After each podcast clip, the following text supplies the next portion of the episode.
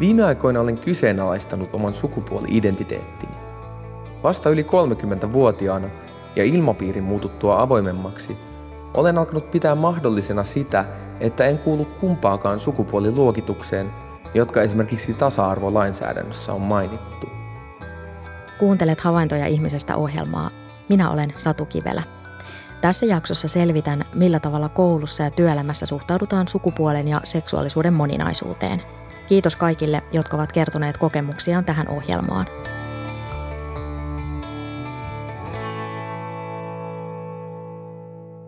Kokemuksia sukupuolesta on useita, mutta Suomessa on silti yhä vallalla niin sanottu kaksinapainen sukupuolijärjestelmä. Siinä määritellään vain kaksi sukupuolta, mies ja nainen. Osa ihmisistä ei tule edes ajatelleeksi kaksinapaisen ajattelutavan vaikutuksia. Niin voi käydä, jos ei itse kärsi syrjinnästä tai omaan elämänpiiriin ei kuulu ketään, joka ei koe olevansa selkeästi heteromies tai nainen. Silti on tosiasia, että kaksinapainen sukupuolijärjestelmä sulkee ulkopuolelle, toiseuttaa tai tekee näkymättömäksi kaikki ne, jotka eivät koe pelkkiä nais- tai miesmäärittelyitä omakseen. Tutkija Jukka Lehtonen työskentelee Suomen Akatemian rahoittamassa työelämää tutkivassa monitieteellisessä We All-tutkimushankkeessa. Tutkimuksen avulla selvitetään, millaiset tekijät tukevat ja rajoittavat erilaisten ihmisten mahdollisuuksia työelämässä. Miten kaksinapainen sukupuolijärjestelmä vaikuttaa ajatteluumme – se on kyllä mun mielestä hyvin vallitseva lähtökohta edelleen ja, ja se on niin syvään juurtunut meidän niin kuin kulttuuriin tai esimerkiksi työelämän ja koulutuksen käytäntöihin, että, että, että vaikka yrittäisi aktiivisesti purkaa sitä, niin joskus tulee kuitenkin toistaneeksi niitä sukupuoliajattelun niin kuin peruslähtökohtia, johon sisältyy just se ajatus, että on vain kahdenlaisia ihmisiä, joista toiset on miehiä ja toiset naisia. Ja, ja tähän just sisältyy ajat, ajattelumalliin se, että, että, että se ihmisen ruumis määrittelee sen, että oletko maskuliininen vai feminiininen ja, ja miten itsesi koet. Se, millaisissa rooleissa ja millä tavalla ihmiset esitetään ohjelmissa, mainoksissa tai elokuvissa, vaikuttaa siihen, mitä pidetään yleisesti normaalina. Mikäli ihmiset esitetään selkeästi vain miehinä tai naisina sekä perinteisissä rooleissa, se vahvistaa sukupuolittunutta valtajärjestelmää. Mainoksissa ja muissa kuvastoissa muun sukupuoliset ja transihmiset ovat usein todella pienessä vähemmistössä. Se vääristää ja kapeuttaa kuvaa sukupuolen moninaisuudesta. Sama pätee myös seksuaaliseen suuntautumiseen. Ja sitten siihen vielä sisältyy siihen ajattelumalliin sellainen, että että tämä, nämä miesolennot ja naisolennot nähdään toisilleen vastakkaisiksi. Ja heidän välilleen nähdään sitten tämä heteroseksuaalinen halu. Mm. Eli että sekin niin kuin normitetaan tällaiseksi automaattiseksi ratkaisuksi, että automaattisesti ajatellaan, että kaikki miehet ovat kiinnostuneita naisista ja naiset miehistä, tai ainakin niin pitäisi olla. Se sisältyy siihen ajattelumalliin. Ja myöskin sitten siihen sisältyy se vastakkaisuus sillä tavalla, että korostetaan niitä naiserityisiä piirteitä naisilla suhteessa sit miesten piirteisiin. Ja pidetään niin kuin hirveän ilahduttavana ja hauskana, kun vauvat, poikavauvat osaavat leikkiä autoilla ja eivät ole kiinnostuneita nukeista. Et, et niin kuin tämän tyyppinen, hän on aika, aika tyypillinen arkikokemus. Se, miten sukupuolesta puhutaan, vaikuttaa siihen, mitä ajattelemme siitä. Puheen kautta voi joko vahvistaa kaksijakoista sukupuolijärjestelmää tai uudistaa sitä – se ei ole välttämättä aina helppoa. Monille sukupuolen moninaisuutta kuvaavat käsitteet saattavat olla uusia. Lisäksi sopivina pidetyt termit tarkentuvat ja muuttuvat melko nopeasti. Otetaan esimerkiksi termi sukupuolen moninaisuus. Se tarkoittaa sitä, että sukupuolia on monia, että maailmassa ei ole vain naisia ja miehiä. Lisäksi on esimerkiksi muun sukupuolisia, transihmisiä, transvestiittejä ja intersukupuolisia. On sukupuolettomia ja genderqueerejä – Kirjo on paljon suurempi kuin perinteinen jako heteromiehiin ja naisiin. Nimimerkki Aaro on miettinyt identiteettiään. Hän ei koe mahtuvansa kaksinapaiseen mies-nainen jaotteluun, vaan on pohtinut muun muassa niin sanottua non-binary jakoa. Eli ajatusta siitä, että kaksi sukupuolta on liian kapea jaottelutapa. Aaro kirjoittaa sukupuoli-identiteetistään näin. Viime aikoina olen kyseenalaistanut oman sukupuoli-identiteettini. Vasta yli 30-vuotiaana – ja ilmapiirin muututtua avoimemmaksi, olen alkanut pitää mahdollisena sitä, että en kuulu kumpaakaan sukupuoliluokitukseen, jotka esimerkiksi tasa-arvolainsäädännössä on mainittu. En ole kokenut voimakasta vierautta miehen ruumiista, mutta sosiaalisen miessukupuolen odotuksiin en edelleenkään istu. Myöskään naiseuteen liittyviä oletuksia en pidä omanani. Non-binary tai muun sukupuolinen on lähimpänä omaa kokemusmaailmaani. En kuitenkaan halua sukupuoli-identiteetistäni puhua edes kaikkien kavereiden, puhumattakaan tuntemattomien ihmisten kanssa, koska en jaksa perehdyttää heitä sellaiseen ajatusmalliin, joka on vaatinut itseltänikin väkevää työtä sosiaalisten rakenteiden purkamiseksi. Joillekin läheisille ihmisille olen non-binary identiteetistäni puhunut ja pyytänyt heitä huomioimaan sen esimerkiksi sukupuolittuneessa puheessa. Jos kokemus omasta sukupuolesta poikkeaa ympäristön odotuksista, voi olla vaikea rakentaa myönteistä minäkuvaa. Erilaisuudelle tai omille tunteille ei välttämättä löydä edes sanoja tai nimeä. Käsitteet, joilla sukupuolen moninaisuutta kuvataan, saattavat aluksi tuntua vaikealta ymmärtää. Ilman sopivia termejä on kuitenkin liki mahdotonta kuvata todellisuutta, jossa monet ihmiset elävät. Käsitteitä on paljon, niinpä esimerkiksi SETAN ja TRASEK-yhdistyksen verkkosivuilla on tietopankki erilaisista sukupuolikäsitteistä. TRASEK ja SETA ajavat molemmat sukupuolivähemmistöjen oikeuksia. Oletko tullut muuten ajatelleeksi, että kaksinapaiseen sukupuolikäsitykseen liittyy hierarkiaa? Tutkija Jukka Lehtonen. Tähän vielä sisältyy tähän vallitsevaan sukupuoliajatteluun myös tämä sukupuolihierarkia, eli että maskuliinisuus ja mieheys arvotetaan korkeammalle kuin feminiinisyys ja naiseus.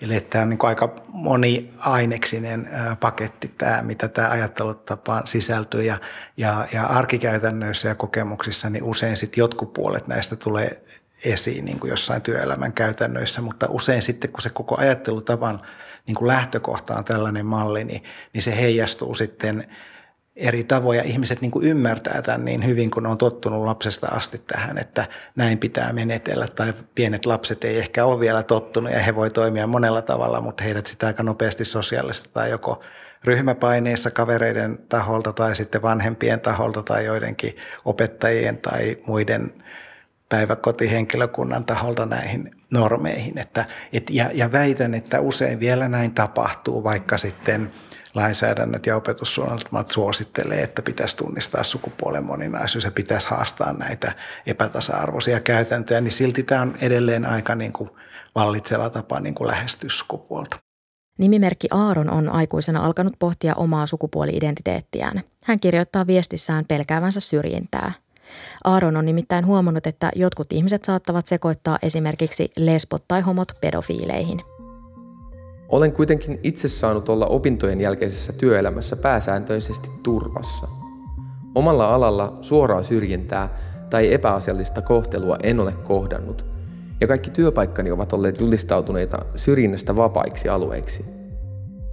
Pelko syrjinnästä on kuitenkin vaikuttanut siihen, miten paljon olen voinut käsitellä omaa seksuaalista suuntautumistani esimerkiksi nuorten ohjaajana toimiessa. Nuoret itsessään ovat olleet suhtautumisessaan myönteisiä, mutta olen välttänyt sanomasta suoraan kuuluvani seksuaalivähemmistöön, jotta nuorten vanhemmat eivät saa siitä syytä ottaa lastaan toiminnasta pois. Viime vuosina ihmisoikeusjärjestöt ovat pitäneet Suomessa esillä etenkin transsukupuolisten asioita – Transsukupuolinen on henkilö, jonka sukupuoli ei vastaa hänelle syntymässä määritettyä sukupuolta. Useat transsukupuoliset tarvitsevat lääkitystä ja korjaushoitoja, jotta he voivat elää oikeana kokemassaan sukupuolessa. Transihmisiä on hyvin monenlaisia. On transsukupuolisia, transvestiittejä, muun sukupuolisia, sukupuolettomia, että se on jo sinällään hyvin niin kuin kirjava ja iso ryhmä ihmisiä. Intersukupuoliset on myös sisäisesti hyvin moninainen ryhmä. Et Suomessahan on tyypillisesti intersukupuolisia ää, määritelty niin kuin medikaalisin diagnoosein.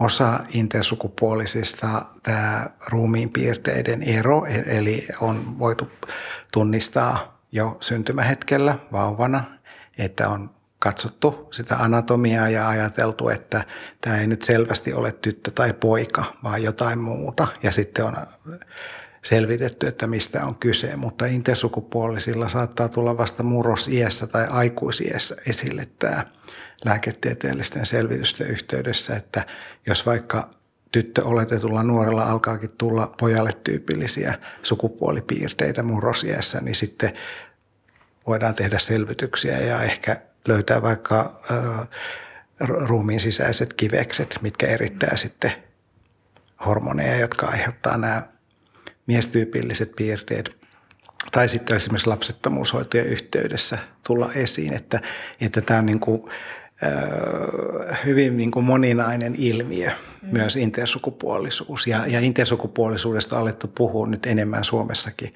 vasta oikeastaan viimeisen 10-15 vuoden aikana, että, että tämä lääketieteellinen keskustelutapa on ollut tyypillisempää, mutta nyt ihmiset itse on alkanut määritellä itseään intersukupuolisiksi ja, ja vaatia myös muutoksia näihin hoitokäytäntöihin, joita heihin on kohdistettu, jotka ei, ei sitten monien mielestä ole niin kuin, ää, oikeanlaisia.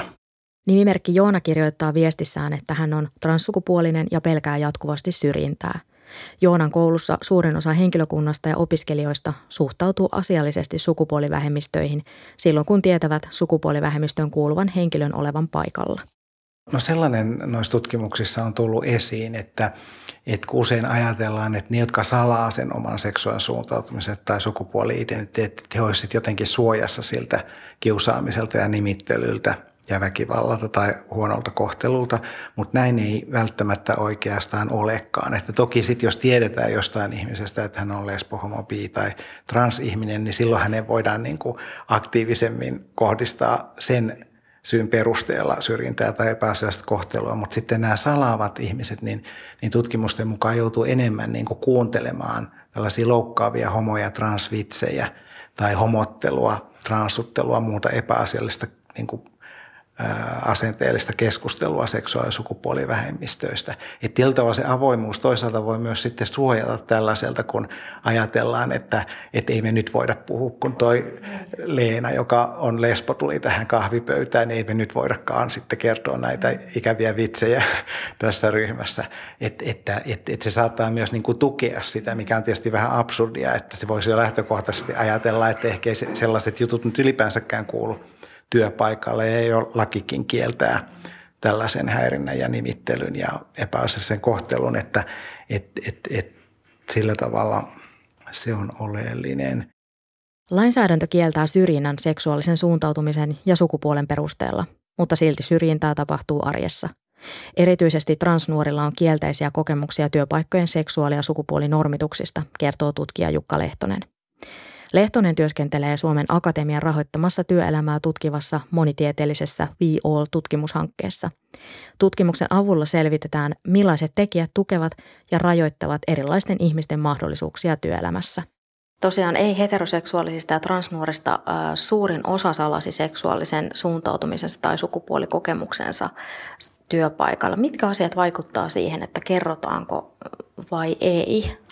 Minusta tuntuu erityisesti nuorten osalta niin on hyvä, hyvä huomioida se, että, että nuorethan usein on sitten heidän ensimmäiset työelämäkokemukset on työharjoitteluja, kesätöitä, viikonlopputöitä, iltatöitä.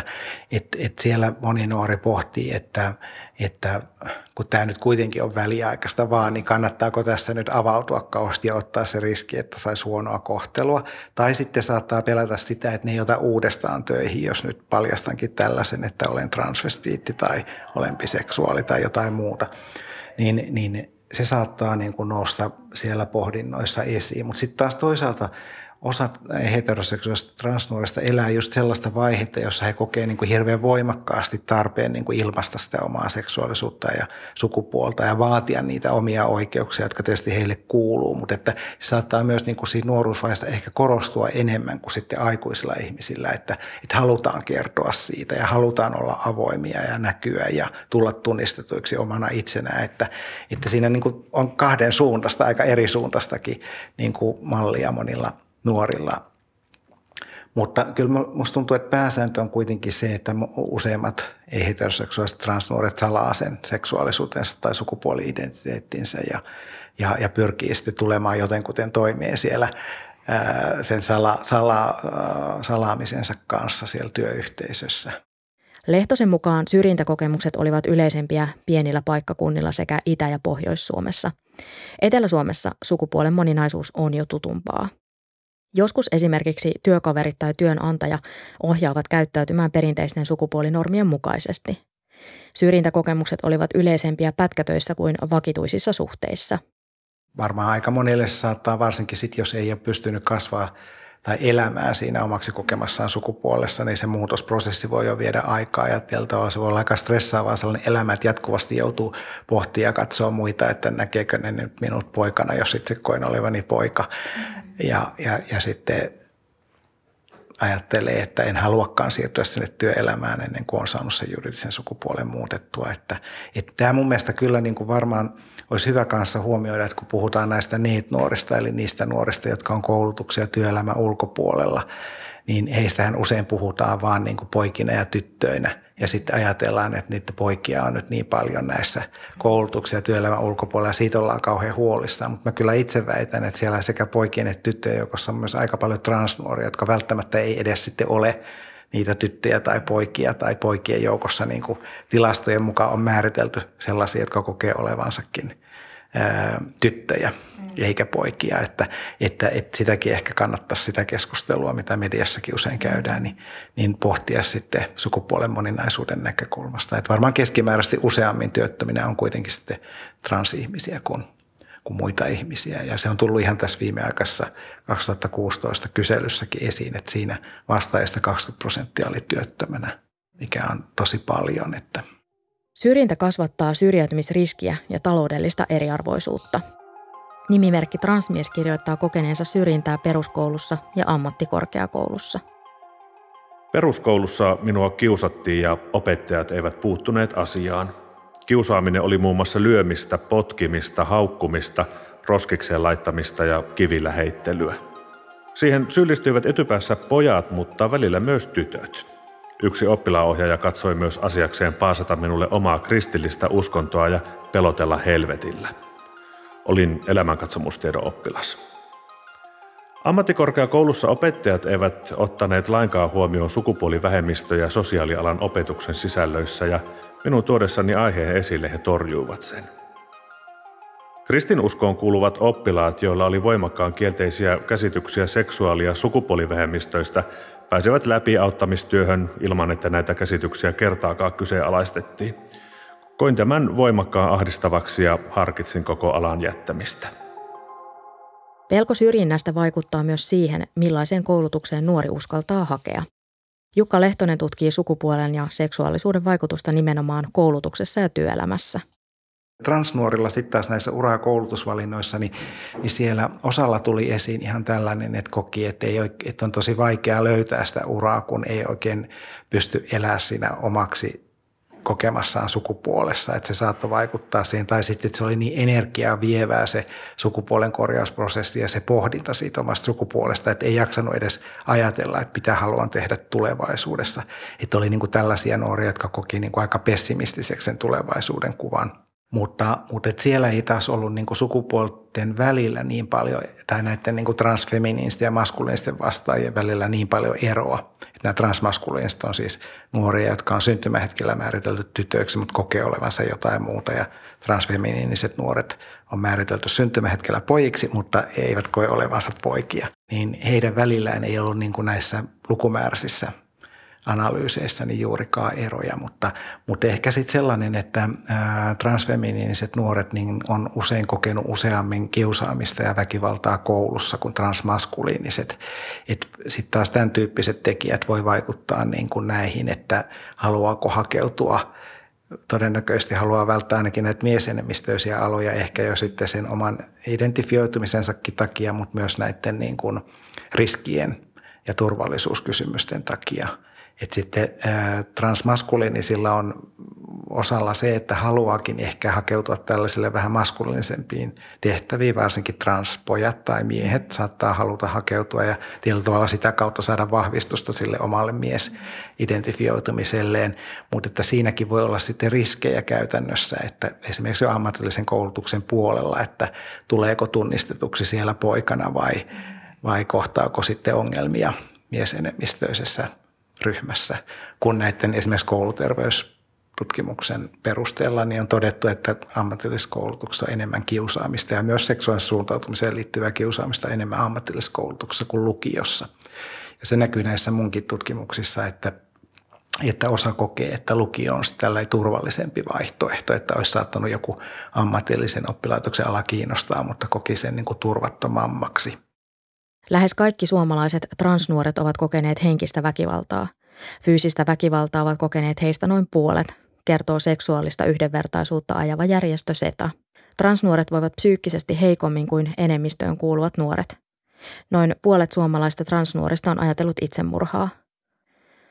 Pelko syrjinnästä kuormittaa ja toki myös kiusaaminen ja syrjintä. Voi niin kuin romahduttaa terveyden tai stressi, masennus, ahdistus, unottomuus, kaikki tällaiset niin kuin itsetunto-ongelmat ja myös sitten, että minkälaisia seurauksia sitä siihen sosiaaliseen yhteisöön välttelee entistä enemmän kenties. Muiden kollegoiden seuraa, menee mielenkiinto siihen työhön, työtehtäviin, ei saa niitä hoidettua kunnolla, tulee sairauspoissaoloja – ja muuta vastaavaa. Että nämähän voi olla niin kuin tyypillisiä, oli sitten se syrjintä tai kiusaamista tai häirintäperuste, mikä tahansa, niin, niin ihmisillä. Mutta että musta tuntuu, että vähemmistöön kuuluvat ihmiset, niin, niin ää, heillä saattaa jo etukäteen olla niin kuin se pelko siitä syrjinnästä. Ja se jo itsessään saattaa niin kuin aiheuttaa ahdistusta – ja näitä samantyyppisiä ongelmia, mitä se varsinainen kiusaaminen ja, ja syrjintä aiheuttaisi. Et siinä on ehkä ero sitten niin kuin, niin kuin normatiivisesti toimivien ihmisten ja vähemmistöryhmien välillä, että on niin kuin puhutaan vähemmistöstressistä, että jo niin kuin joutuu niin kuin miettimään sanoja ja, ja sitä olemistaan paljon enemmän ja käyttämään siihen paljon enemmän energiaa, just jos esimerkiksi miettii, että salatako vai kertoako se sukupuoli-identiteetti tai seksuaalisuus siellä työyhteisössä, niin se jo vie energiaa. Ja sitten, että pelkää sitä, että jos paljastun, niin kiusataanko minua tai eristetäänkö minut ja, tai, tai, tai miten niin kuin ihmiset reagoi näihin mun elämäntilanteisiin, niin, niin, niin sellaiset pohdinnat jo itsessään voi olla aika kuluttavia. Ja sen takia olisikin tärkeää, että siellä työyhteisöissä ja organisaatioissa on valmiiksi mietitty sillä tavalla, että ää, niin kuin tuettaisiin sitä, että sit ympäristöstä tehtäisiin sellainen, että siellä ei esiintyisi syrjintää, kiusaamista, häirintää eikä nimittelyä jo niin kuin lähtökohtaisesti ja tunnistettaisiin, että voi olla monenlaisia työntekijöitä ja monenlaisista taustoista tulevia ihmisiä, niin se jo antaisi viestiä siitä, että mun ei tarvitse niin paljon kuluttaa energiaa näiden asioiden pohtimiseen, ja mikä vie tietysti sit siitä työhön keskittymiseltäkin energiaa. Nimimerkki Joona kertoo viestissään muuttaneensa suuremmalle paikkakunnalle, koska hän pelkäsi pienen paikkakunnan syrjivää ilmapiiriä. Joona kirjoittaa viestissään, että suuressa kaupungissa hän saa olla rauhassa.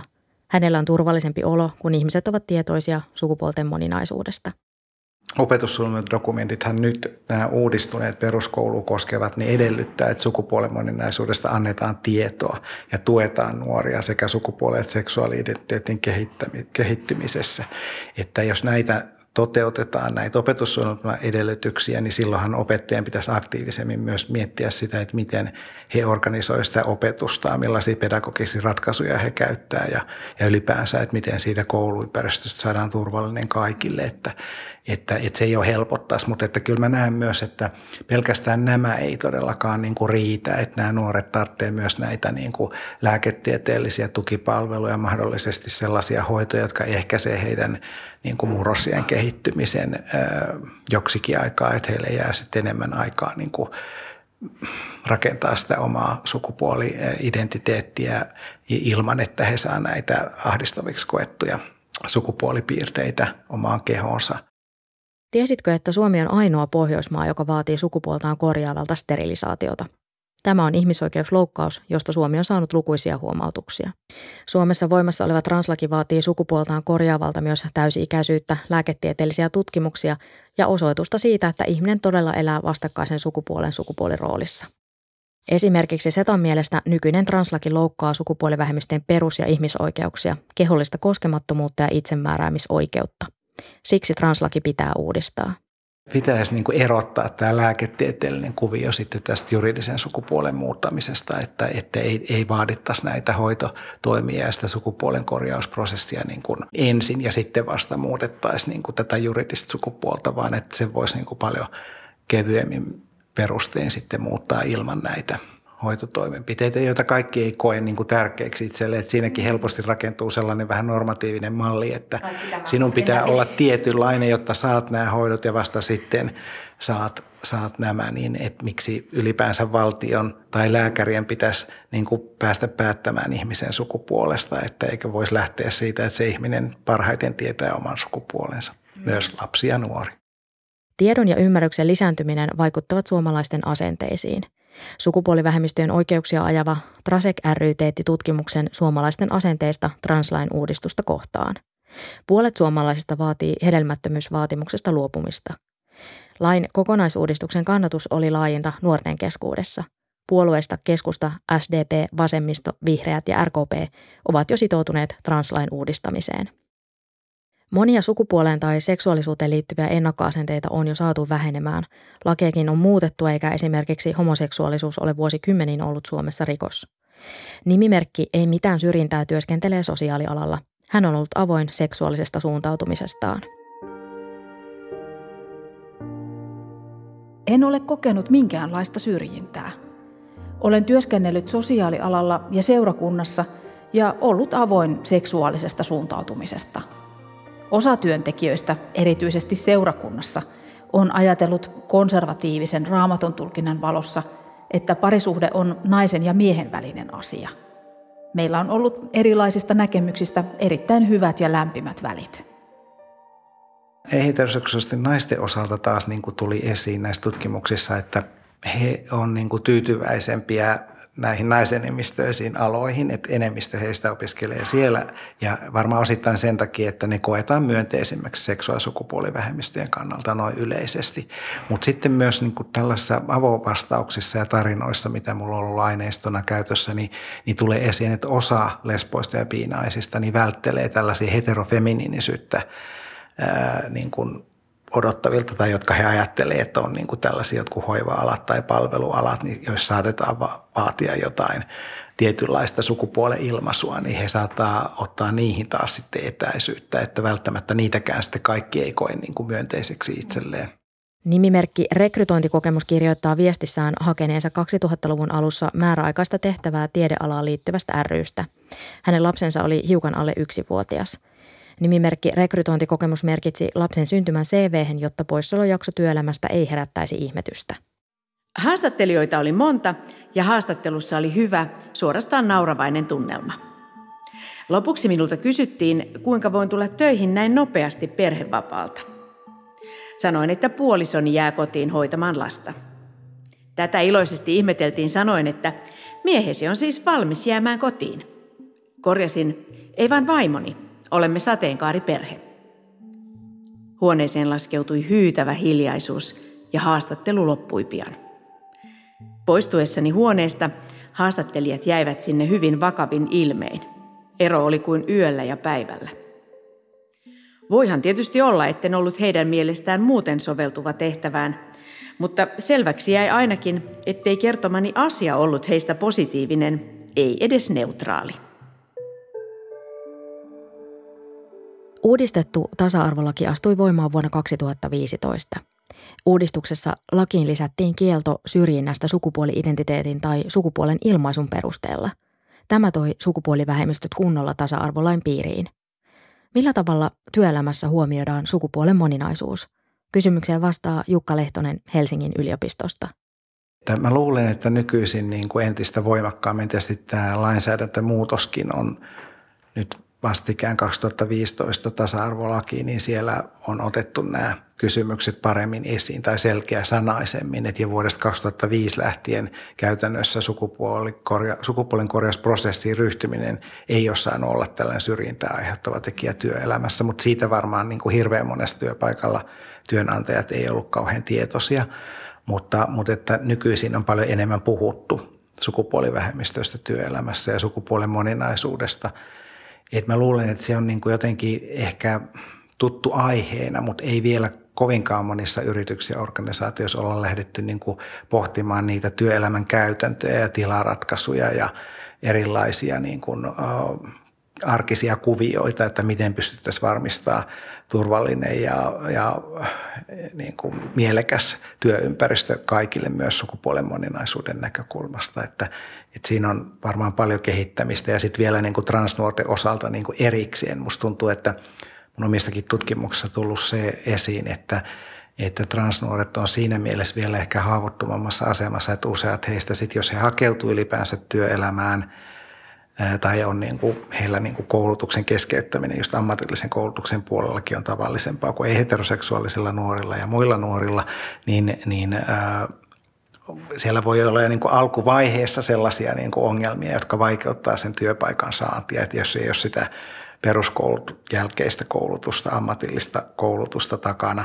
Ja sitten helposti nuorilla on tällaisia lyhytaikaisia ää, työsuhteita – ei ole vakityösuhdetta, niin sellaisessa on sitten vielä niin kuin helpompi potkasta pois sieltä työyhteisöstä, jos, jos niin kuin ei päästä kerroin miellytä tai, tai, tai sitten jo, joillekin on liikaa se, että ei oikein tiedä, että mitä sukupuolta tuo nuori on. Suomella on ihmisoikeusvelvollisuuksia lapsia ja nuoria kohtaan. Lapsen oikeuksien keskeinen periaate on oikeus syrjimättömyyteen. Hyvinvointiin vaikuttavat merkittävästi myös ympäristön asenteet – Siksi esimerkiksi opettajan ja koulun työntekijöiden velvollisuus on edistää tasa-arvoa. Tutkija Jukka Lehtonen Helsingin yliopistosta työskentelee Suomen Akatemian rahoittamassa työelämää tutkivassa monitieteellisessä We All-tutkimushankkeessa. Se ei ole edes niin kuin valintakysymys, vaan tulee lainsäädännöstä ja osa sitä on mun mielestä se, että purettaisiin näitä ennakko-odotuksia, mitä liittyy näihin sukupuolittuneisiin ammatinvalinta- ja koulutusvalintakäytäntöihin ja opinto-ohjauskin on sellainen aihealue, joka liittyy niin kuin kaikkien opettajien toimintaan. Että kaikkien opettajien pitäisi ottaa nämä kysymykset esiin, ei pelkästään niin kuin näiden varsinaisten opintoohjaajien, mm. mutta, mutta että tästä on kyllä tehty tutkimusta ja mielestäni Itä-Suomen yliopistossa varsinkin on niin kuin tehty tällaista analyysiä näistä opintoohjaajien niin kuin käsityksistä ja siellä löytyy niin kuin sekä tällaisia niin kuin aika konservatiivisia sukupuolinäkemyksiä edustavia linjauksia, mutta myös sitten aika paljon niin kuin uudistusta, että mä en mitenkään ajattele, että opinto-ohjaajat niin kuin olisi keskimääräisesti kauhean konservatiivisia sukupuolinäkökulman kannalta, että he varmaan yrittää niin kuin sitä, mutta se ei ole sitten kauhean helppo, jos mediasta ja ja omasta vertaisryhmästä, ehkä vanhempien mallista ja esimerkistä ja vaikutuksesta, niin, niin on jo syntynyt sit sellainen käsitys, että mikä on niin kuin soveliasta pojalle ja tytölle ja, ja, ja mille alalle muutenkin pitäisi mennä, että keskiluokkaisten lapset helpommin menee lukioon ja työväenluokkaisten helpommin ammattikouluun ja että siellä on jo muitakin tällaisia risteäviä tekijöitä, jotka vaikuttaa näihin kysymyksiin ja seksuaali- ja sukupuolivähemmistöjen nuoret on sitten niin kuin osana tätä laajaa kenttää, että heihin vaikuttaa myös nämä samat, mutta tuntuu, että siellä on enemmän potentiaalia vastustaa sitten näitä lähtökohtaoletuksia. Setan mukaan sateenkaarilapset ja nuoret ovat muita lapsia suuremmassa riskissä kohdata väkivaltaa, syrjintää sekä muun muassa vanhempiensa torjuntaa. Nimimerkki Lepakko kirjoittaa viestissään, ettei saa tukea vanhemmiltaan. Konservatiiviselle vanhemmalleni homoseksuaalisuuteni oli järkytys ja keskustelua aiheesta värittävät väittämät homoudesta sairautena, geenivirheenä ja harhaluuluna. Hän väittää tukevansa minua ja valintojani, mutta todellisuudessa aiheesta ei oikeastaan saa puhua ja joudun sukutapaamisissa joko esittämään heteroa tiettyjen ihmisten ollessa läsnä ja muulloinkin kaikki aiheeseen liittyvä jutustelu aiheuttaa lähinnä kiusallisuutta ja vaikenemista. SETA ja nuorisotutkimusverkosto toteuttivat vuonna 2013 hyvinvoiva sateenkaarinuori kyselytutkimuksen. Monia kiusataan ja syrjitään, mutta ei kaikkia. 40 prosenttia kyselyyn vastanneista ei ollut kokenut minkäänlaista syrjintää. Osa vastaajista kertoi ongelmatilanteiden ratkenneen järjestelmällisellä toiminnalla. Monet myös kertoivat esimiehen tai kollegojen tukeneen heitä. Nimimerkki Lepakko kirjoittaa omasta myönteisestä kokemuksestaan näin. Positiivinen kokemus toisaalta oli viimeisin työpaikkani. Taidealan yrityksessä vallitsi avoin ja suvaitsevainen ilmapiiri, jossa ihmisten ei tarvinnut salailla sukupuoli- tai seksuaali-identiteettiään, sillä niiden moninaisuus ymmärrettiin johtoporasta myöten. Ja niistä ei tehty numeroa, vaan asiaan suhtauduttiin arkipäiväisesti ja normaalisti. Oli vapauttavaa mennä töihin, kun tiesi, ettei tarvinnut esittää jotain, mitä ei ollut. Nimimerkki PS kertoo oppineensa lukemaan ihmisiä. Hän osaa jo ennakoida, kuinka ei-normatiivinen ulkonäkö vaikuttaa työnhaussa. Työnsaanti on ollut isoin ongelma sukupuolen korjauksen alkamisen jälkeen. Ennen korjaushoitoihin lähtemistä työpaikkoja oli lähes poikkeuksetta valinnanvaraan asti. Vaikka olen haluamani korjaushoidot saanut ja olen niihin tyytyväinen, en mene stereotyyppiseen laatikkoon ulkoisen olemuksen puolesta. Koska en ole läpimenevä, mitä se nyt kenellekin aina tarkoittaa, on johtanut työttömyyteen, vaikka olen jo käynyt kymmenissä työhaastatteluissa ympäri Suomea. Joudun myös eri tavalla miettimään, mitä työpaikkoja haen ja mistä perus siis-ihmiseen nähden, perustuen omiin ja muiden transihmisten kokemuksiin.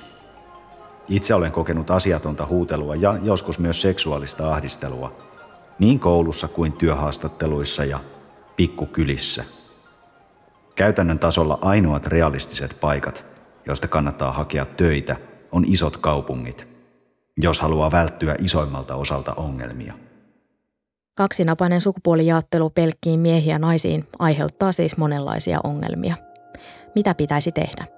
Setan mukaan yksi toimiva tapa olisi määritellä niin sanottu kolmas sukupuoli, siis lisätä lainsäädäntöön ihmiselle itselleen oikeus määritellä itsensä joko naiseksi, mieheksi tai muuksi. Tällainen kolmas virallinen sukupuoli on voimassa 12 maassa, kuten Itävallassa, Saksassa, Chiilessä, Taimaassa, Intiassa, Kanadassa ja Uudessa-Seelannissa. Kolmas virallinen sukupuoli tunnetaan myös osassa Yhdysvaltain osavaltioita.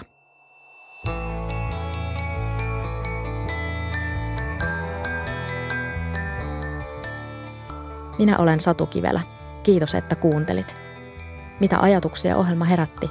Lähetä palautetta havaintoja.ihmisestä at yle.fi.